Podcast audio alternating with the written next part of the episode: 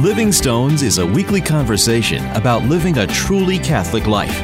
Deacon Harold Burke Sivers and Ken Hallenius help you deepen your relationship with Christ and His church, discussing practical ways to grow in faith, participate more fully in the liturgy, and practice charity towards all. Hello, and welcome to Living Stones.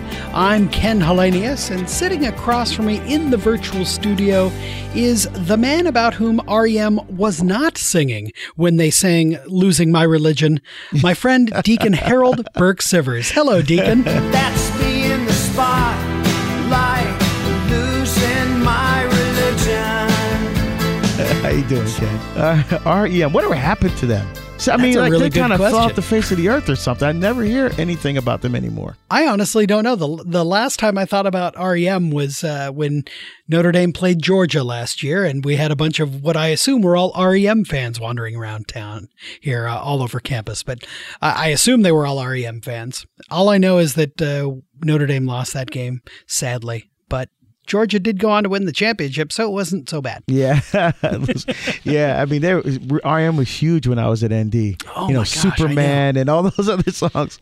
Yeah, They're- they're yeah. very popular And back then. That was one of the first CDs that we ever purchased when we got a CD player at our house. We got two CDs REM's Out of Time and Gustav Holst, The Planets. Oh, wow, interesting. So we went both classical and uh, and the popular music.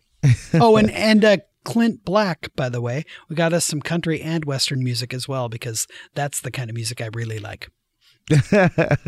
Awesome, And I know man. we've talked about it before. You're not a country man. No, you know, I, I do consider myself an appreciator of music. You know, I, I'm a musician myself and I, I play fairly often at home, you know, when I'm not traveling. And, and Yeah. uh, I love downloading tab, you know, guitar tablature and learning new songs and stuff. And, and, uh, but country, I just, I don't know. I just could not get into that. Not your scene. I don't know. I, I I was raised on both kinds of music, country and western, as we say. I love the stuff. I'm kind of hoping that actually producer John is going to lay this entire show with kind of a, uh, a bluegrass track the whole time. Wouldn't that be fun? I- we're going to see if that, we can make that happen. get some rights, I'm sure, but we'll see what we can do. Oh, that's funny. Well, Deacon, we are we have been discussing for the last uh, number of weeks the landmark watershed document, uh, 1968's papal encyclical Humanae Vitae uh, by uh, Saint. Uh, Saint Paul the Sixth. I think I can call him that. We know he's canonized, uh, and so um, we've been discussing particularly uh, last week. We got to really the core paragraph of the document, which was uh, on on uh, recourse to lawful methods, as he calls it, and then. Um, we began a discussion about paragraph 17. So that's where we're going to pick up tonight. And paragraph 17 is the uh, on what he calls the consequences of artificial methods.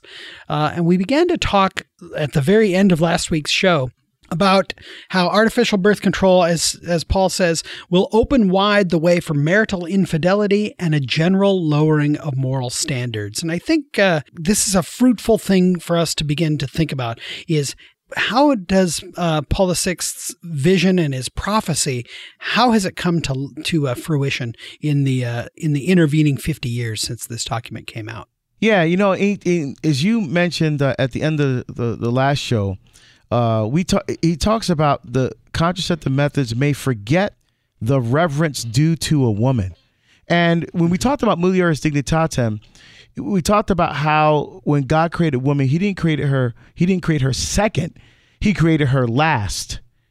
You know, so so in Genesis 1, there's all the animals and then male and female he created them. Then in Genesis 2, there's the man, there's all the animals and then her. Again, not second, but last. Because as I mentioned there, God saves his best work for last. You know? yeah. And in Genesis 3:15, how he lays the foundation in that proto-evangelium, that first gospel, I'll put enmity between you and the woman, between your seed and her seed. Again, foreshadowing the Blessed Virgin Mary. Women have a, a- an incredible role in salvation in, the, in God's plan for salvation history. And because God himself chose to be born of a woman, born under the law, as Paul says, as Catholics, we show incredible honor and respect for the Blessed Virgin Mary because who she is and her and her role in in, in helping to literally bring about salvation through her womb uh, and through her gift of womanhood and her gift of her femininity, you know, and how that sense is going to be lost because of the proliferation of, of contraception. Uh, and, and he talks about, uh, again, she becoming a mere instrument for the satisfaction of a man's own desires. And I mean, my goodness, when you look at pornography, when you look at billion dollar industry, when you look at human trafficking and prostitution, billion dollar industries, in some places where prostitution is legal, you know, Yeah. um, and, Yeah. and human trafficking, you know, and all these three things are tied together. And in some ways, they they get celebrated, not just legal, but they're actually people are proud of this. I mean, certainly we could think of you know there's there's pornography industry awards. You know, they have an awards show each year. I mean, come on, really? Yeah, see, I think people need to appreciate that. Wow, human trafficking is horrible. It's terrible, but how pornography uh, feeds into that, you know, and the fact that and, and prostitution is just, I think, is so sad that a woman becomes an object for pleasure and gratification. You know, our, our femininity is reduced to to uh, just her physicality, the pleasure she's able to provide uh, for for a few minutes you know, and, and being paid for that. You know, it just it's just um, treating her like a commodity, you know, just like an asset instead of seeing the full uh, humanity as God created her and, and that beauty that comes through that, through that. And again, contraception is the precipitator for all of this uh, moral degradation. Uh, and the acceleration of it that we see in our culture. Now, could have this stuff come around without contraception? It, sure, but I, I don't think not in the way that it has. And I think contraception was pretty pretty much under undermined and uh, accelerated all of this that we're seeing in our culture today. Yeah, because contraception at its core separates out the the fullness of communion from the physical act. Because this is, as we mentioned last week, you know, things like the barrier method, as well as the pill and hormonal contraception. What they do is they mean they they separate out the act of co-creation with the Lord from the physical act of love. And therefore, once that happens, you basically remove consequences from uh, from physical lovemaking. Um, when you remove the consequences, then it doesn't matter where you know how this the, these bodily parts are being used because we're just using them for pleasure and not for the fullness of their meaning. And so that's where that that disconnect really begins. Exactly. And you know, and what's tragic that he brings up next is that this goes beyond the impacts and the implications go beyond just for ourselves as human beings. It also has a, a a role to play in society. He talks about the danger of this power passing into the hands of those public authorities who care little for the precepts of the moral law. You know, so positive or human law is supposed to be the practical application of the uh, the natural moral law in, with with written into the laws of culture and society. But we see institutions like Planned Parenthood, which obviously started before the '60s, but I mean how it exploded after contraception it became um, came mainstream in our culture. Uh, And more recently, the HHS mandate. And we see things like euthanasia and assisted suicide. He said, wait a minute, what's that got to do with contraception? Because when you separate, as you so beautifully just articulated, Ken, the separation of love and life and not seeing God in the other person, uh, and the person becomes an object, then euthanasia. Well, okay, you're old and you or you're sick, and you no longer have any worth now because you're not strong and healthy. Your dignity lies in, in what able you how you're able to physically function and produce in, within society. If you're no longer able to do that, you know what? You're a burden on society. You're a burden on the healthcare system. You're a burden on your family. So we'll kill you which is what the Yeah. state the state decides that uh, euthanasia or assisted suicide will give you medication to kill yourself. So you don't even see God within yourself anymore. There's no hope there, and so uh, and so you know, just just end it. You know, because again, Yeah. I am the I am the arbiter of my own existence, not God. I am a law unto myself. I don't have to align myself with the laws of God, which is what these things are saying. Well, and it cuts back also to this idea of pleasure. I am no longer taking pleasure in being alive, therefore I no longer want to be alive. You know, Ah, or yes. Or the state can impose that because again the the it becomes the common good gets subverted into total happiness you know the total amount of happiness utilitarianism at its finest Exactly right. And we also see that obviously in the redef- redefinition, so called redefinition of marriage and this whole transgenderism, uh, which is happening in our culture today as well. So, all of these things, uh, I, I, think, it, are important. Um, that have flown that have flowed out of this contraceptive mentality, the Pope said would happen um, if we went down this road. Um, and, and Yeah. he asked some questions. Who will prevent public authorities from favoring those contraceptive methods when they, which they consider more effective? Should they regard this as necessary, they may be impose their use on everyone.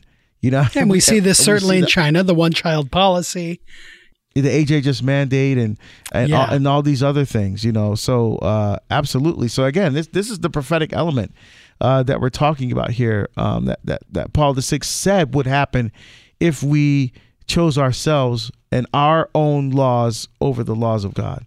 And this is where what he gets to he says there are certain limits we must accept that there are certain limits beyond which it is wrong to go to the power of man over his own body and its natural functions these limits are expressly imposed because of the reverence due to the whole human organism and its natural functions. So, again, last week we talked about lawful recourse to the cycles that are built into the human nature, which God the Creator put there. It is perfectly acceptable to work within those limits within within that design. But beyond that to impose our own arbitrary will and tools that we create beyond that we are um, violating what's called the principle of totality which uh, was first uh, talked about by pope Pius XII, uh, which recognizes the holistic nature of sexuality as unitive and procreative. This is the principle of totality. Together, unitive and procreative is the meaning of human sexuality, not just unitive, not just procreative. So, in other words, it's equally wrong to say, well, let's just create babies in a test tube. That's purely procreative and not unitive. It's equally wrong to say, well, um, we're going to use a barrier method, we're going to use uh, hormonal contraception so that we can physically participate in love, but we're not going to procreate. When you separate those two, it is an arbitrary act that is um, beyond the limits of man's power, as Paul has said. That's true, and and I, I think we also need to acknowledge the fact that we are uh, living in a godless society now. We've replaced the God of the universe with ourselves, you know, and, and Yeah. so I think what that does, not only within ourselves but within the culture, it creates a void and a chasm that we need to fill because emptiness is something that we don't like within the human experience and within our culture. And so, just like we fill ourselves with things to try and close that gap of emptiness within ourselves, uh, the is trying to do the same thing, replacing these things with with the self, and we'll never get there, Ken. As long as we continue to do this, that's why Catholics need to be a powerful witness to this culture of how life can be when it's lived from the heart of God. So to bring God back into the public discourse, to bring uh, God back into the public square, to bring God back into the schools. I mean, if we saw each other the way God sees us, there won't be any school shootings. Uh, the craziness we're seeing in our country with sh- these massive shootings has nothing to do with guns, quite frankly. It has to do with not seeing God within other people because we live in a society that's replaced all that with the self. And so I think Yeah. our, I think the powerful witness of Christianity in our culture today could be a way of and, and living out this beautiful dogma Paul VI could start to restore some of the things that have been lost. and that is i love the fact that you're you're bringing it back to kind of our mission as christians is to preach the dignity of all human persons and the fullness and the respect for human persons as created in the image and likeness of God. The Holy Father even says that we have to humbly and firmly teach the entire moral law, both natural and evangelical. So we the moral law is not just not just a set of written prescriptions, but it's also that natural law in our hearts that says that we are all creatures. We are all equally created with with human dignity in the image and likeness of God. And as you so wonderfully put there, when we devalue the other human and we treat them as merely means to an end for ourselves, how can that person help me? Or how can that person, why is that person in my way against what I want? Then once we've devalued them, then they are simply something, again, in our way uh, or something to be used. And that is to not recognize their inherent human dignity as well. And we have to be careful because this could also happen in marriage, within marriage itself. Mm-hmm. You know, mm-hmm. and you think, well, because we're in a covenant now, and or or we're in this marriage, validly marriage, that we whatever whatever everything goes. You know, it doesn't yeah. matter because we're married. You know, right. like, ooh, wait a minute. you know, hold on. There's still yeah. this beautiful inherent dignity uh, within that within that relationship of love and life and intimacy, intimacy and communion.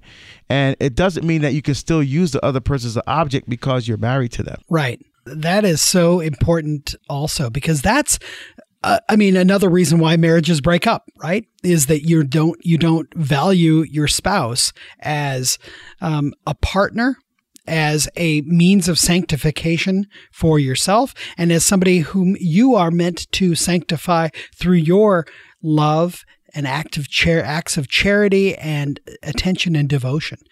These are we are in this together. The two shall become one is not just a mention uh, is not just a way to explain you know human sexuality, but the two become one in will and heart and mind as well. So what is what are some practical things you think that not just married couples but everyone can do to better ingrain this beautiful section of this document into their lives every day. I remember when when I was first ordained, you know, and, and um, we reread Mulieris Dignitatem in graduate school, and mm-hmm. um, and and the, studying theology of the body, and just going like, oh man, just falling in love even more deeply with the teachings of the church, especially the way the church views women you know and i thought you know when i get ordained i want to go out and and uh, talk with prostitutes. You know, you know, bring them back to the hotel and just sit there with them and just talk about Genesis chapter one and two and and, yeah, and, and, and summarize yeah.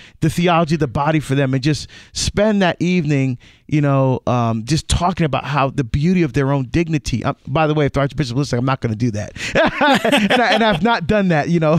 yeah. so, um, but I was just thinking, now, how can how what's a, a, a great way to be able to do that? But then I thought you know, maybe it, the better way of doing that is just living this out my own married life as mm-hmm. a, as a father witnessing to that beauty and truth to my children you yeah. know in the way that i treat my wife and the way we talk about um, human sexuality the way we, we teach our kids you know and pass the beauty of the truth onto them predominantly by our own lived experience but also giving them uh, both uh, an example in our own marriage but also by our teaching that what yeah. the church teaches is true and good and beautiful and again not and, and, and uh, overcoming that physical urges that we all have. You know, God has given us this, these physical desires and recognizing that not acting on those desires are okay. You know, we're not animals. You know, you don't just go around with whatever thing we see and just procreate with it. You know, I mean, uh, th- there's a we're we're created in the image and likeness of God, and so I think recognizing that in each other and, and practical ways of doing that, I think will kind of give flesh to this beautiful teaching. For me, what I think of often is a concept called custody of the eyes. It's this idea that when we see uh, that, that we actually protect even what we the inputs that we take into our own minds and hearts. And so it's not um, you know, obviously avoiding things like pornography, but even scantily clad, you know, movies that are that are titillating, movies that are scandalous, um, and television shows. You know, I mean, there are our television is full of shows that use sexuality to lure us, and they're luring us to watch their commercials is what they're doing. But at the same time, while while we're watching television shows that that are using sexuality to gather our attention, those are not healthy for our hearts. Those are not healthy for viewing another person as more than just something to be ogled you know, this is something that I think about a lot. You know, I, I, mean, I work on a college campus, and students and and you know tend to. You know, especially when it's warm out, you know, they might wear bathing suits or whatever to class. You know, I have to be very careful to maintain custody of the eyes, you know, and to, you know, look at students at eye level, you know, uh, and these sorts of practical things are vital to be able to um, not reduce somebody to just uh, an act, you know, something attractive that we begin to think of and then fantasize about. That's one thing that I think about that we can do every day is just be more and more careful of even what we look at. And again, the inputs that we take in. Yeah, you know, eh, there are things on television now that um, would would have been considered pornographic back when yeah. we were growing up. You know, I mean, things that you see on uh, just regular television. Forget the cable, the regular mm-hmm. television that you would never even imagine uh, seeing back in the day. But and, and some people say, well, see, we're just progressing. You're just being progressing where. Pro- progressing closer to the pits of hell is what, is what they're progressing yeah, toward. Yeah, I mean, you're not progressing toward sanctity, toward holiness, toward respect for the other person. Right. Um, you know, we're, we're, we're, we're going down this path, again, predicted by Paul the Sixth Humanae Vitae, um, that's leading us to a place of darkness. Um, mm-hmm. and, and, it's that is that darkness that needs to be exposed by the light and the beauty of truth and, and these wonderful teachings that we need to be witnesses, examples for. And quite frankly, and a, a lot of folks growing up during that time, you know, didn't receive sound catechesis and teaching. So when someone comes to me and says, "Well, most con- most Catholics are contracepting," you know, most people you're talking to, uh, you're preaching to, they're using contraception and stuff like so. Oh, so they're saying, "Well, the majority opinion counts." The truth doesn't right. matter. If everybody thinks a certain thing, then we should also believe it. Okay, well, let's go back to slavery then. What if everybody believed that right. people should be that we should have slavery? Is that that okay then? Because everybody thinks that, or or is there a, a, a deeper truth that needs to be considered? And and I think we're back there again intellectually and spiritually in our nation and in our world, quite frankly, because we're seeing the proliferation, the spread of this. You know, uh, traditionally Catholic countries have been falling like dominoes all around the world caving mm-hmm. into abortion and caving into the re, so-called redefinition of marriage and caving into transgenderism.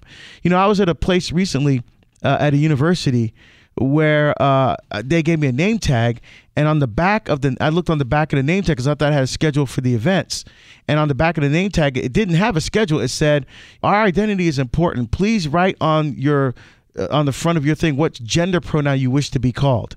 And I said, mm. "What?" So I just took the damn thing out and threw it away. I said, I said yeah, that's, that's yeah. insanity. I was I was insulted actually. What what gender? Look at me. I'm a man. For goodness sake, you know. Mm-hmm. Um, I'm not playing your stupid games. I'm playing into this whole gender confusion thing. You know, I'm not doing that. And just and I was insulted. They would even ask me, you know, what gender do I think? I mean, you know, you know, you know what I'm saying? I mean, it's just, yeah. it's, it's, it's, it's, we're got to the point now where we're trying to be so politically correct that we, have turned so far away from the truth that we're getting into, as Paul uh, Paul says, we're getting into nonsense, uh, and that's where we are today. Yeah, it's uh, ours is such a difficult age because what we again to be created in the image and likeness of God, like we chatted about for so many weeks when we read together Mulieris Dignitatem. There is an authentic Christian anthropology. What does it mean to be created in the image and likeness of God, male and female? I mean, the church says that this is what God has created into our hearts. And if we're confused, if we're, if we feel something's wrong, well, that's that's something to deal with. It's something to um, seek help for. It's not something to say, well, I don't feel that's right, therefore you need to respect me in my confusion that's not helping. That's actually just enabling uh, confusion, is what it is. And and we are created in the image and likeness of God uh, as male and female, and this is um, what it means to be truly. Um, yeah, to, to reflect a true Christian anthropology.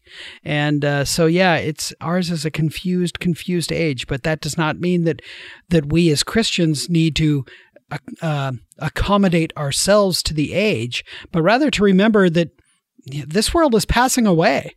You know, uh, Paul the Sixth quotes this later in this document. We'll get to it uh, in a couple of weeks, um, but he he reminds us that this is a, vale of tears that we're in, but we can take great hope and comfort in the fact that this world is passing away.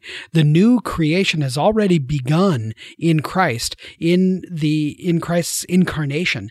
And so we are in the process of of being converted ourselves to the truth, to recognize the truth about being created in the image and likeness of God. And that's what we need to keep our, our minds on and to act in accordance with that. Yeah, and the, the principle is we love everyone, right? And we always don't love their Right. actions, and we judge actions. We never judge people. So we do Right. need to be sensitive to uh, that people are struggling, that people are confused, and we need to uh, walk with them and, uh, and accompany Mm-hmm. them toward the fullness of truth. We shouldn't be afraid to, again, meet people where they are and walk with them and, and listen to them and dialogue with them and love them and love them into truth. You know, Yeah. not to not to empower them in their confusion, but to lead them to the beauty of truth, in which they will truly discover everything that God wants them to be. And and it begins at home, right? It begins by being holy ourselves and by recognizing that we are redeemed, we are sinners who are in constant need of God's mercy and to avail ourselves of the sacraments. And so when we come back together next week because believe it or not, deacon, we've run out of time again. Ah, Uh, when we when we come back together uh, next week and over the next few weeks, we'll talk about some of these helps that uh, that Pope Paul VI has uh, kind of called our attention to, that we might live this teaching on human sexuality uh, more completely and more fully in our lives. But until then, um, folks, you can. Uh, Download all the previous episodes of this conversation and all of the other conversations, including our wonderful multi part series on Mulieris Dignitatem. You can get all of those by going to materdeiradio.com. That's M A T E R D E I R A D I O.com. You can also visit us at livingstonesmedia.org. If you're on Twitter, you can go to Catholic Stones, and on Facebook, we are Living Stones. Until we gather next week, Deacon, might we have your blessing? Sure. May Almighty God bless you, the Father and the Son and the Holy Spirit. Amen. Amen. We'll see you next week here on Living Stones.